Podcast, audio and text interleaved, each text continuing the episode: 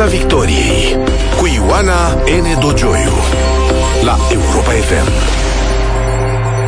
Bine v-am găsit în Piața Victoriei în prima zi de primăvară calendaristică. Să vă fie însorită și frumoasă această primăvară. Înnoire și bucurie să aveți.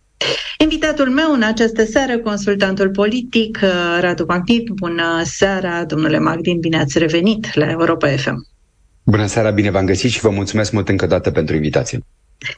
Domnule Magdin, la început de primăvară, poza momentului, poza politică a momentului este cu un uh, PSD, la fel și un PNL în uh, scădere, aur în creștere, atacuri în coaliție și o rotativă incertă din toate punctele de vedere la orizont.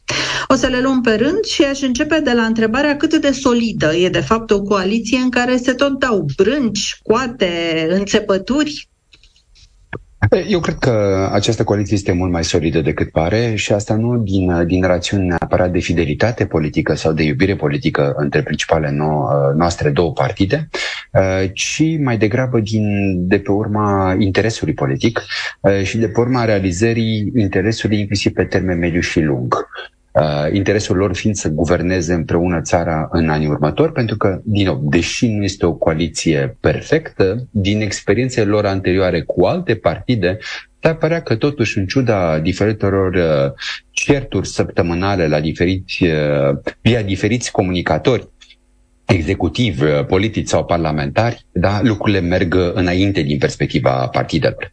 Totodată mai există o garanție personală pentru această coaliție și anume relația de care s-a vorbit des în presă, inclusiv sub forma sintagmei guvernului uh, Nicu și Marcel, Uh, ori această relație între cei doi lideri de partide, care este o relație cordială și, a spune eu, pare de încredere și de bun simț între ei, în sensul care nu-și fac surprize strategice unul, uh, unul altuia, este un element de sustenabilitate. Uh, apropo de un cuvânt la modă. Uh, Foarte în, la modă.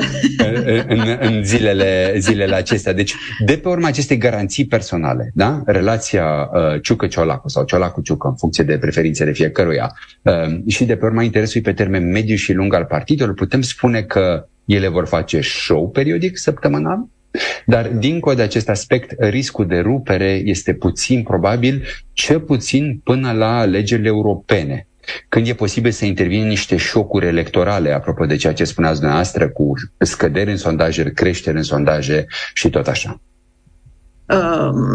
Dar această rotativă care se arată la orizont și despre care se vorbește mai mult poate decât ar trebui, având în vedere că e programată pentru mai bine, înțelegem că nu în zile de sărbătoare, încercăm să o facem într-o zi care nu e de sărbătoare, să ne uităm bine în calendar ortodox, dar uh, această uh, rotativă care e la orizont, domnule Magdin, uh, pare foarte straniu abordată.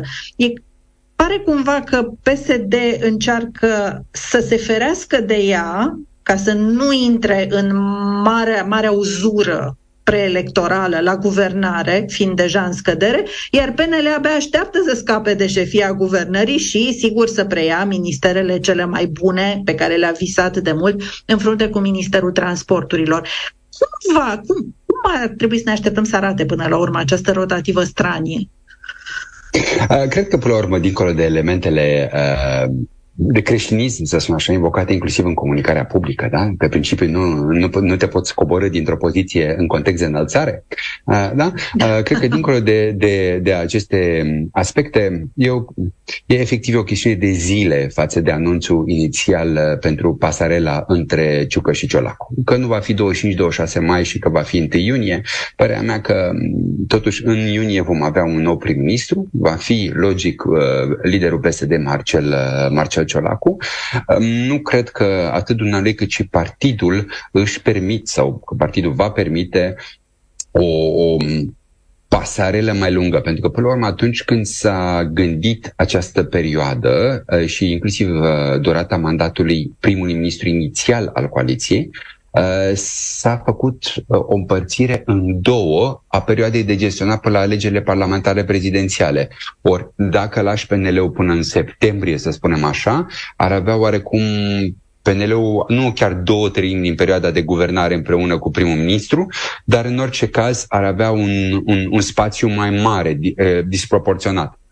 Din punctul meu de vedere, discuția pe ministeri este un pic mai, inclusiv pe care ministere sunt mai valoroase, um, e un pic mai complexă în sensul în care, pe exemplu, poți să ai ministere valoroase, cum este Ministerul Energiei, însă cu un risc mare comunicațional sau cu un risc mare de atacuri politice. Uh, da. Uh, categoric este foarte bine să ai uh, Ministerul Finanțelor, dar cred că um, nu e o diferență fundamentală uh, pentru PSD ca și gravitas, ca și putere în coaliție, uh, faptul că pierzi anul Ministerul Finanțelor, pentru că, um, având în vedere că ei pregătesc inclusiv și aici mi se pare interesant propriul lor program de guvernare, încercând să dea ideea că va avea loc, dincolo de acordul de coaliție, o va avea uh, loc o energie nouă, o platformă nouă, să spunem așa, da? și că încearcă să facă un fel de rupere simbolică, dând sentimentul că gata, acum suntem noi la putere, vom fi mai disciplinați, vom fi mai profesioniști și, to- și tot așa, uh, cred eu că nu își pot permite să ducă uh, din nou apropo de argumentul de la care am pornit, nu își pot permite să se ducă înspre toamnă cu asta. Deci va fi foarte probabil iunie și va fi ciolacul. Uh, următoarea uh, chestiune pe care o vedem dezbătută în presă, inclusiv prin uh, comunicatori care de-abia acum uh, au apărut în spațiu public uh, ca miniștri, uh, mă refer la ministrul uh, turismului, da, acea discuție cu privire la, la investiții uh, și la, uh, la MIPE cu minister, ca posibilă rocadă cu Ministerul Transporturilor, da? Și uh, finanțe cu justiție. Nu știu dacă justiția e, un, cu tot respectul, un portofoliu atât de important pentru PSD sau pentru, pentru PNL. Pentru PSD este un cartof fierbinte. Nu cred exact. că PSD-ul își dorește justiția. Exact, nu deci nu, este, nu, nu ține de logica politică, mai degrabă este, este confortabil pentru ei să existe continuitate PNL cu un ministru care a reușit uh, să închidă chestiunea, chestiunea MCV-ului. Da? Însă, categoric, finanțele se duc la liberal, rămâne de văzut uh, cu cine asta. Aici nu există loc de dezbatere, da? Deci este în oglindă cu poziția de, de prim-ministru. Singura întrebare este dacă strategică este ce se va întâmpla în zona aceasta de fonduri europene, transporturi, energie, trei ministere cheie. Transporturile care vor tăia, din câte înțeleg eu, de la un fost ministru al transporturilor, 250 de kilometri de panglică în următorii doi ani, ceea ce este wow din punct de vedere electoral înainte de exact. alegeri, este exact. o comoară. Pe de altă parte, îmi spuneți că s-ar putea ca liberalii să aibă și finanțele și justiția. Asta înseamnă ca Marcel Ciolacu să fie premier cu ambele ministere avizatoare, principalele ministere avizatoare mari la uh, liberali să piardă SGG-ul, Secretariatul General al Guvernului, care este ficatul guvernului, este poate cel mai important, cea mai importantă poziție, deși se vorbește puțin despre ea, uh, să piardă transporturile și să intre la guvernare Marcel Ciolacu, deci guvernul să devină al PSD-ului, cu toate problemele care vor apărea înainte de alegeri și nu cred că România va fi rachetă de acum înainte, totuși, din punct de vedere economic. Nu suntem în, într-o, nu suntem uh, ieșiți din păduri, cum se zice, out of the woods, care e expresia englezească, la liman. Uh, și atunci, întrebarea este, din punct de vedere politic, de ce ai face-o? Poziția lor e ideală acum sunt și la A. guvernare, dar sunt și în opoziția din guvernare. PNL având premierul de contează tot, au ministerele cele mai importante, au SGG-ul. De ce ar schimba asta? Păi, păi ar schimba pentru că și peneliștii vor schimba respectiv, uh, da, uh, pe de-o parte, și ar schimba pentru că, din nou, uh, să nu uităm că dincolo de logică și strategie politică, fiecare partid este și un set de emoții. Uh, diferența dintre partide fiind faptul că ei gestionează emoțiile și în presă sau doar în BPN. Uh, da? Uh, unii mai dau drumul la cât un transcript, alții pur și simplu se ciondănesc între ei sau spun ce au ce de spus acolo în ședințele lor de partid și după aceea ies disciplinat ca și, ca și comunicare. Lucrurile se pot negocia, apropo de SGG, NSGG, apropo de avize, neavize sau, sau continuitate la, la transporturi. Cred că va fi o negociere echilibrată, uh, pentru că um, este și interesul din nou al acestui tandem uh, Ciucă-Ciolacu, este interesul lor ca uh, niciun partid să nu fie văzut ca pierzător la rocadă și să aibă fiecare muniție ulterioară. Da? Cu cât această coaliție își ține fericite trupele în plan național și în plan local prin, uh, prin proiecte panglici uh, și tot așa, cu atât, uh, cu atât mai bine. Um, și eu cred că vom vedea acest echilibru în ciuda aparențelor din presă, pentru că, din păcate, de foarte multe ori strategia partidelor atunci când sunt în zona de guvernare este să țină agenda publică oarecum captivă cu certurile din coaliție, oarecum nu există în spațiu în acest sens nici pentru opoziție să crească foarte mult, pentru că suntem ocupați cu popcornul uh, aferent, aferent coaliției. Da? Din punctul meu de vedere, nu este o strategie foarte câștigătoare și trebuie tot timpul să ai o, un plan B sau un plan în paralel cu, cu planul A, uh, mai ales uh, pentru că uh, în momentul de față, dincolo de sondajele măsoară particip, uh, pe cei și ceea ce vedem noi ca și, uh, să spunem așa, ca și intenție de vot, um, raportat la populația mare este o pondere din ce în ce mai mică ceea ce înseamnă că există un risc pentru aceste partide în cazul în care se mărește participarea. Riscul poate fi și în cazul în care îți apare un candidat la prezidențiale foarte proaspăt sau foarte proaspătă, da? Uh, uh, sau uh, în cazul unor partide noi. Da? Pentru să nu uităm că mai multe partide sau mai multe formațiuni de-a lungul timpului în istoria noastră politică au fost subestimate și după aceea ne-am pomenit cu ele în Parlament Uh, dar la diferite, la diferite procente și în această perspectivă nu este un secret pentru nimeni faptul că aurul va scoate probabil, dacă menține tendința asta, un scor foarte bun la europene anul viitor, cu care va fi un șoc, în special pentru PNL. Ce înțelegeți prin uh, uh, scor foarte bun? În momentul ăsta, din ce înțeleg eu, pe sondajele partidelor, sondaje nepublice, aur, uh, cu tot cu procentele pe care le-ar aduna din, uh, din diaspora, care sunt în jur de 3-4 cel puțin, ar sări de 20% și ar fi pe locul 2.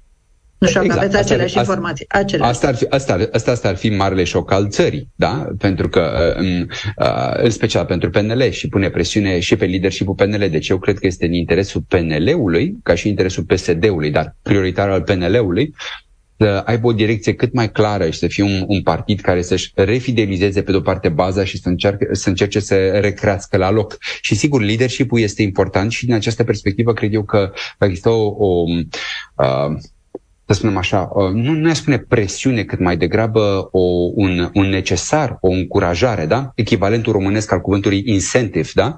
Uh, pentru, uh, pentru liderul PNL să aibă o, o comunicare puternică politică, nu doar guvernamentală, după ce pleacă uh, de la guvern, fie la Senat, fie în, în, în altă poziție, pentru că el este totuși locomotiva partidului. Deci, este? Uh, cred, uh, pentru că aici e o întrebare. Ales. Nu are de ales ca și lider, nu are de ales. Pentru că păi... și primul exercițiu electoral este cel care va arăta că aur vrem, nu vrem crește. Da? Și, au, și automat PNL-ul trebuie să facă tot posibilul ca să rămână al doilea partid al țării. Uh, se întâmplă, fenomenul este mult mai amplu. Avem, asistăm, creșterea aurului este evidentă, nu poate fi negată. Chiar pe sondaje rea, uh, reale de sertar de lucru pentru partide, pe sondaje publice, lucrul ăsta se vede. Pe de altă parte, mai sunt și alte fenomene, pe unele le-ați semnalat și dumneavoastră pe Facebook, am văzut. Avem cel mai mare procent de cetățeni dintre cetățenii europeni care consideră că ajutorul pentru Ucraina nu e, ar trebui să se termine. Avem pe un uh, eurobarometru uh, realizat în, în toamna anului trecut, înainte de chestiunea Schengen, uh, realizat, arăta că avem cel mai mare de ce, uh, procent de uh, cetățeni dintre țările UE care consideră că uh, apartenența la UE nu e neapărat un lucru bun. Nu sunt majoritari, dar sunt cei mai mulți dintre ceilalți europeni. În același timp, crește aur. E, de la asta am plecat. Ce se întâmplă în societatea românească? Pentru că pare un fenomen deja. În primul rând, uh, noi trăim într-o societate în ultimii ani, uh, nu spun că este, e o societate care progresează pe fond ca indici economici, da? Și sigur cei care au reușit să aibă, să spunem așa, un, un prim avans, indiferent că este o chestiune de muncă, de șansă sau de, de naștere, să spunem așa, în familie, um, au prosperat și au crescut, da? Problema pe care o avem este de, de rebalansare și de creștere a comunităților defavorizate din, din România și nu doar în sens de discurs politic, pentru că aici tot timpul uh, și câteodată de, de ajutor, pentru că aici clar zona aceasta PSD-ul a, a ocupat-o la scară istorică. Părerea mea însă că și politica românească încet încet începe să cunoască din bucurii, între ghilimele din bucurii, pentru că nu sunt chiar bucurii, uh, din, din um, bucurile din tendințele politice occidentale și globale și vom intra și noi din ce în ce mai des în războaie culturale. Da? Și uh, din această care divid societatea. Și aici se vor pune o serie de probleme în perioada următoare, uh, iar princip, uh, uh, problema cea mai acută pe fond, din punctul meu de vedere, este că noi suntem o societate nevorbită. Adică noi suntem exact pe invers față de ceea ce spunem noi în, comun- în sloganele oficiale, nu le vezi, da? Uh, și nu vreau să mai iau neapărat de România educată. Spun pur și simplu că uh, ca să ajungi la o România educată dincolo de un, de un, de un pachet de legi, a spune doar următorul lucru. E nevoie de o comunicare continuă cu societatea. Și nu doar la nivel de uh, președinte sau titular de palate, ci e nevoie de un fel de coaliție mai largă, coordonată, cu influențatori, cu sectorul privat, cu societatea civilă, da?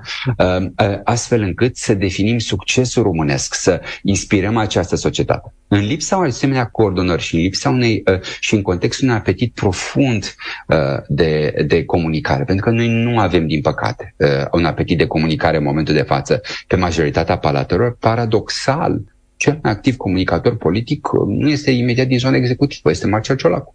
Uh, la, la care uh, eu urmăresc comunicarea politică a marilor actori. Cred că dumnealui merge o dată la două săptămâni, cam așa la, la televizor, da? cam la una, două televiziuni. Din punctul meu de vedere, comunicarea națională trebuie făcută pe mai toate televiziunile uh, principale, pe radiouri, pe... Da? pentru că, din nou, nu poți ține o societate nevorbită la nivel de lider politic. Nu e normal ca noi, analiștii sau influențatorii în sens larg, să țină agenda publică a unei țări nu este normal, pentru că, pe de-o parte, nu analiști, influențatori și alții au fost votați.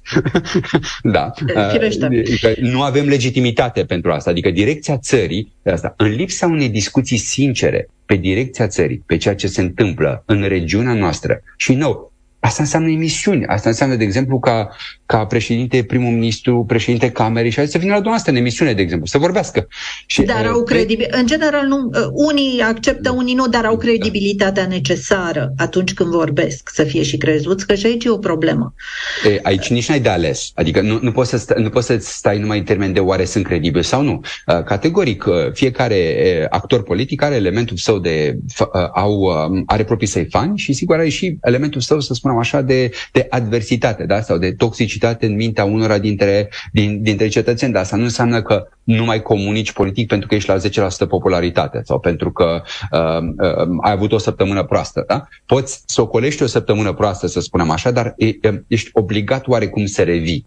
Aș, aș face o comparație aici, nu neapărat cu politica americană, ci cu o politică europeană. Uh, uh, Macron comunică în continuu. Și motivul pentru care el nu este în, în, în defensivă este faptul că el comunică în continuu. Pentru că altfel ar fi în defensivă. Ar fi în, ar fi în defensivă pe diferite tematici, având în vedere și calendarul de reforme. Da? Uh, nemții ca și coaliție de trei partide, da? deci, deci în, în Germania, cancelarul cu toate criticile cu la politica din Ucraina, da? este forțat la ofensivă comunicațională da? Uh, la rândul său în contextul în care el pornește aproape săptămânal în defensivă pe diferite teme de politică externă sau pe chestiuni economice, că inflația ne afectează pe noi toți, nu doar, nu doar în România. E nevoie de acest discurs explicativ care să fie ulterior eh, detaliat de către comunicatorii partidelor și, deta- și uh, analizat mai în profunzime, dar cu claritate, adică nu la un nivel prea complex, ca să înțeleagă toată lumea, de către uh, analiști, influențatori și în felul ăsta avem o conversație națională pe situația din România, pe Ucraina, pentru că pe fond noi suntem mai bine în România decât alte țări din regiune. Dar dacă atmosfera este proastă, este cam bancul acela care se finalizează cu replica și la ce le-a folosit. Pentru că partidele de guvernare scad. Sunteți în Piața Victoriei, invitatul meu în această seară, consultantul politic uh, Radu Magdin. Ați vorbit de nevorbire, dar și când e vorbire, Uh, mie mi se pare că intrăm, uh, că partidele mainstream, partidele de la guvernare, intră destul de adânc, uh, încearcă să intre pe terenul aur și să-l concureze în loc să îl contrabalanceze. Și avem uh, cel mai recent uh, uh, scandalul Băstroie în care uh, toată, tot scandalul practic a plecat de la o declarație a ministrului transporturilor și de la niște acțiuni culme ale ministrului de externe, un apropiat al președintelui, poate cel mai apropiat al președintelui, domnul Aurescu, care nu numai că a vorbit, dar a și făcut, l-a convocat pe uh, ambasadorul Ucrainei. Uh, avem, o, deci această problemă de la care plecasem, această creștere a sentimentului cumva anti-european, uh, suveranist, nu este încurajată și de vorbirea care vine când vine de la uh, vârful statului român? Uh, um, haideți să o luăm uh, de la, să spun așa, de la exemplu concret uh, Băstroie. Băstroie. Uh, cred că uh, Președintele Iohannis a avut dreptate de data asta, cel puțin din perspectiva faptului că anumite lucruri trebuie comunicate mai puțin în spațiu public. Uh, sau trebuie să ai grijă la contextul în care lansezi acest lucru. Nu sunt sigur că atunci când uh, ideea cu pricina poate privită legitimă de către PSD în politic, ca popularitate sau ca agenda bilaterală, trebuia lansată la momentul cu pricina și în forma în care a fost lansat. Da? Deci tot timpul trebuie să te gândești uh, uh, când lansezi ceva comunicațional dacă este și momentul potrivit sau dacă felul în care dai drumul la o poveste este ceva care să te, să te avantajeze. Inițial, poate părea că a avantajat PSD-ul, da? în sensul în care, uite, se preocupă, sunt patrioți, își pun probleme da? și pasează cartoful mai departe la niște miniștri care, să spunem așa, sunt PNL sau cu susținerea mai apropiată a președintelui Iohannis, da? Dar, pe de altă parte, este foarte important și cred eu că aici partidele noastre nu sunt conștiente uh, de, de cum funcționează cu adevărat comunicarea politică și leadership uh, politic, de ideea de continuitate și de ideea de asumare.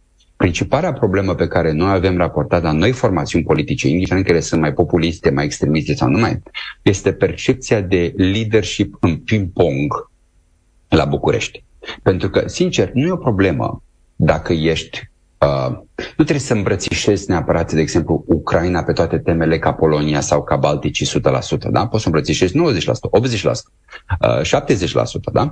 Uh, și mai. Dar, dar e foarte bine să ai o poveste și e foarte bine să rămâi consec- consecvent. Da?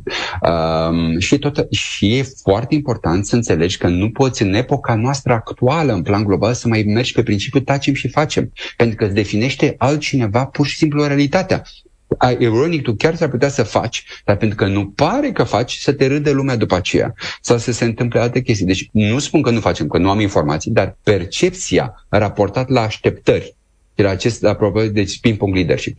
De exemplu, dacă PSD-ul spune ceva legat de băstroie, ar fi bine să păstreze o direcție pe la capăt, pentru că dacă dau lansat ceva pentru 24-48 de ore, să spunem așa, după aceea Lumea a făcut un pic mișto de aur, ca să vorbesc în termen foarte necologial, așa că de ce nu-i prezent și numai, dar după aceea aur a revenit, a revenit și, mă rog, și Iohannis între timp și nu numai, dar până la urmă, nu uitați că aur este consecvent.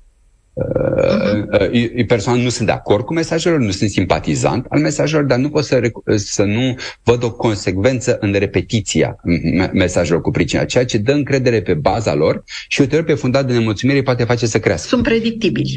Indiferent ce face PSD sau PNL, da, sau USR, da, UDMR, uh, alte opțiuni politice, da, ar fi bine să fie consecvenți. Sau dacă cumva se schimbă față de ce a spus inițial, să facă o poveste adițională care să facă pasare la credibilă. Da? Uh, pe Ucraina, noi trebuie să înțelegem că trebuie să ne alegem bine și uh, momentul în care comunicăm, ce comunicăm, pentru că a fost un pic ca nu ca în perete în timp ce uh, Zelensky se îmbrățișa cu Biden la Kiev, noi să avem o dezbatere în ceea ce privește relația România-Ucraina la București. Da? Uh, pentru că ulterior poate veni aur în cazul în care PSD sau alte partide schimb părerea și să spună, uite, au vorbit cu partenerii străini și nu mai sunt atât de fel. Da? Deci, ai noștri trebuie să înțeleagă că dacă sunt cu vestul, sunt cu vestul, da? Și rămân cu vestul și găsesc o poveste, da? Și uh, mă cred. Dacă sunt mai patriot, uh, nu naționalist, mai patriot, sunt patriot, dar și acolo găsesc o poveste, dar să existe consecvență. Pentru că fără consecvență o să pară așa, că ăștia, oricum, marți sunt așa, miercuri sunt așa, indiferent că de ce partide vorbim, și după aceea ai unii consecvenți care merg pe un mesaj de frustrare, dar care prin repetiție și consecvență se fixează și par, n-aș vrea să o pun în termen de sustenabilitate feministă, apropo de evenimente recente, da? Apar par bărbații țării, da? da, da. Între ghimele, ăia stabili, da? Ăia putem. Și este un risc. Este un risc pentru că leadership înseamnă, dacă ar fi să privim foarte bine, voință, da? Voința se vede și prin consecvență, da? Cât de puternic, puternică ești, da? Valori aici, sigur, partidele nu ar trebui să fie din coaliția guvernamentală și inclusiv când fac anumite reforme, nu ar trebui să fie în defensivă pe valori, pentru că se va activa electorat valoric la un moment dat împotriva lor la prezidențiale, da? Uh, asta. Și viziune, ideea de plan. Pe moment, planul nostru este PNRR-ul. Ăsta pare că este ah. planul țării. Este? Uh, uh, Vom ajunge pare, și pare. imediat. Sigur, se mai vorbește din când în când și de investiții și de asta, dar pare că agenda noastră de reforme este efectiv condusă doar de, iarăși, ca un fel de foaie de preaderare, de nevoia de a, a adopta acest bani. Noi avem nevoie și de o politică proactivă industrială. Nu spun că ea s-ar putea să nu existe, s-ar putea să existe deja brainstorming pe tema asta, dar trebuie comunicată ideea că avem un plan. Da? Câteodată poți să nu ai un plan imediat, dar cauți povestea. De exemplu, britanicii după Brexit, imediat au venit cu ideea de Global Britain, da? Pentru că nu puteai accepta ca un fost imperiu, ca o mare putere, că ai, poate că ai făcut o greșeală economică de moment pe pe Brexit, dar au venit cu ideea de, ok, acum suntem liberi să promovăm influența noastră globală. A existat o poveste. Povestea nu a dat roade economice, dar măcar a inspirat o perioadă și i-a câștigat timp. Ori noi nu suntem o țară fără poveste și o guvernare fără poveste. O țară fără poveste, da. În, în această lipsă de poveste de care vorbiți, da și în această guvernare fără poveste. Uh, unde este președintele nostru? Președintele nostru care pare mereu defazat uh, în chestiunea Republicii Moldova, în chestiunea Băstroie, uh, președintele nostru care a fost nevoit să se ducă la summitul București nouă, ce să vezi, la Varsovia, uh, care nu a avut, nu a fost ales de președintele Biden pentru o vizită, deși președintele Biden s-a dus într-un an de două ori în Polonia, la Varșovia. Uh, unde este domnul Iohannis în această poveste?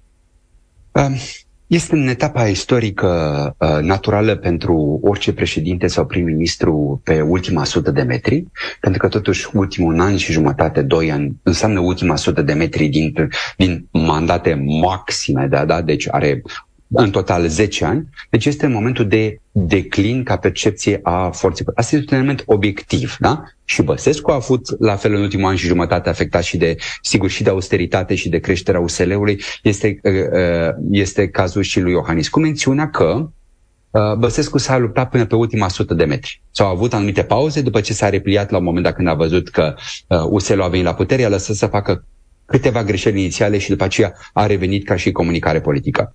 Uh, oamenii nu se schimbă în mod fundamental. Uh, eu cred că ceea ce am avut în primul mandat și ce am avut în deputul de al doilea mandat nu se va schimba în momentul de față până la final. Um, atâta timp cât nu există conștientizarea faptului că felul în care te poziționezi, atât privat cât și public, îți definește respectul celuilalt, președintele nu își va atinge obiectivele și uh, via președinte nici noi ne vom atinge anumite obiective. Da? Este respectat, uh, este un om care arată bine în poze, uh, se ține e bine. Da? Uh, este un om care uh, respectă mesajele date de către Ministerul de Externe sau de către sistemul. Deci, deci nu îi se poate reproșa nimic la, la, la acest capitol. Da? Unde se poate face un reproș este la nivelul de ambiție, eu cred că deja și-a asumat un anumit nivel de ambiție. Acesta, acesta este pe care, îl, pe care îl vedem. Iar în rest, în ceea ce privește uh, pasările spre Uniunea Europeană și spre NATO, mă tem că în mod realist, fără înțelegerea unor reguli de bază, inclusiv noi ca țară, de comunicare internațională, succesul românesc, în ciuda eforturilor diplomatice, în ciuda contactelor, în ciuda anumitor relații parteneriale, nu va veni pe tavă. Uh, vă spun asta urmărind cu atenție presa internațională, văzând operatori precum doamna Kaja Kalas din Estonia, dar și alți operatori din, din alte țări, ei sunt prezenți sau ele sunt prezente sub formă de idei. Noi nu suntem prezenți sub formă de, de idei în plan internațional. Ultimul actor politic pe care eu l-am văzut în zona de idei internațională, sub formă de interviuri și editoriale, a fost Ciolacu cu acel editorial în politică pe Schengen, și cred că au mai fost un interviu Bloomberg, dar cred că tot cu Ciola. Deci e loc și pentru domnul prim-ministru Ciucă, pe viitor să fie mai prezent, e, e loc și pentru alți miniștri să fie uh, uh, mai prezent și e loc și pentru domnul președinte, dacă își dorește. Dacă își dorește, dacă comunică, părerea mea că crește și standing-ul, poziționarea României și îl ajută și pe dumnealui dacă are obiectiv extern. Nu face acest lucru, ne pare rău. Vom fi efectiv striviți ca imagine mă refer de anonimat, de o Ucraina care este forțată să comunice de război, două Moldova, al cărui leadership are nevoie să comunice internațional ca să câștige credibilitate, să aducă bani în țară, și de către o Polonie care de-abia a așteptat acest uh, moment ca să devină țara cea mai curajoasă, să spunem așa, a Europei și au, au și un context electoral și conexe. Deci avem cel puțin doi actori mari și un actor uh, micuț, dar curajos, să spunem așa, în materie de, de, de, de comunicare, de comunicare uh, uh, uh, internațională. Uh, dacă noi înțelegem că trebuie să fim mai prezenți dincolo de celebru deja tacem și facem, da? este bine. Nu înțelegem, nu e nicio problemă, dar nici să nu te aștepți ca la un moment dat în anumite bătălii să nu fii agățat de alții care fac comunicare internațională chiar și negativă la adresa ta. Da? Deci, din nou, nu le poți avea pe toate în viață. Ideea că putem fi tăcuți și puternici și lumea o să înțeleagă de la sine că dacă suntem noi așa de influență în umbră, nu funcționează ziua de azi, îmi pare ne ducem și spre alegeri uh, parlamentare și spre alegeri prezidențiale. Ce, ce tip de candidatură credeți că ar putea avea succes în, în România în 2024? O candidatură de tip Maia Sandu, o candidatură de tip Mircea Joanu, o candidatură de partid, strict pe aparat de partid. Ce candidatură vedeți de succes în această etapă a României? Doamna Sandu nu va, nu va candida. Sau A, nu, nu, nu, am spus de tip. Din start, um, o candidatură proaspătă cu notorietate poate entuziasma și crește participarea și strica socotei indiferent că vorbim de altă persoană care neagă, doamna Chiovesi, da, care neagă în spațiu public, uh, uh, uh, ca și uh, uh, doamna Sandu, sau că vorbim de altcineva, sau că vorbim de, de cineva care se încălzește în mod vizibil prin mesajele sale, domnul John. Da? Acum, uh, uh, partidele rămân încă masodonți și mari campioni ai politicii românești. Da? Uh, dacă PSD și PNL se pun de acord pentru un candidat comun, candidatul respectiv este în zona de, nu știu, 25% plus și nu există altă opțiune surpriză care să electrizeze oarecum masele și să crească participarea, candidatul respectiv comun, PSD, PNL, dacă ei se pun de acord, va câștiga. Da? Credeți că există această da. posibilitate reală? Din nou, în, lip, în, lipsa unei, în lipsa unei personalități care nu neapărat se electrizeze în sens populist o popular, da? ci în sensul în care pur și simplu se entuziasmeze, da? Uh, masele da? și să se muleze eventual cu o, cu o platformă gen USR, repere, un joint venture, da, sau să devină un, un, un candidat sprijinit inițial și de alte partide mai mici, da, dar și cu notorietate. Și trebuie să fie cineva cu notorietate. Altfel, va trebui chiar să fie cineva care se, cre- se crească accelerat notorietatea în perioada următoare, lucru care nu este ușor, mm. având în vedere spațiul spațiu, spațiu mediatic Media. ușor, uh, uh, actual. Da? Uh, într-o, într-o situație în care am avea un candidat PSD-PNL versus candidatul AUR care se intră în turul 2, ne întoarcem la un scenariu gen 2000 cu salvarea democrației. Sincer, nu cred. Cred că ar fi un scenariu trist pentru România uh, să trebuiască să, să venim la vot pentru a salva democrația. Eu mi-aș dori candidați cât mai competitivi, spun asta ca și cetățean. Mi-ar plăcea să aibă toate marile partide noastre parlamentare candidați, mi-ar plăcea să vă aduc dezbatere atât pe fond de asemenea, să văd că se străduie să-și îmbunească, să stească puțin discursul și uh, uh, față de noi și să crească apetitul de comunicare cu țara. Pentru că, din nou, suntem o țară nevorbită. Nu întâmplător derapează anumite lucruri în sondaj. Pentru că în, într-o țară cu care nu se vorbește, în care nu există o poveste mai mare, și asta nu o pot face doar analiștii, consultanții, dar deci, din nou, asta este o logică de lider și politic, e direcția țării, da? În lipsa unei povești să nu ne surprinde că deraiază anumite lucruri. Da? Deci, ca să uh, conchidem, vă așteptați ca PSD și PNL să gândească o candidatură comună încă din primul tur?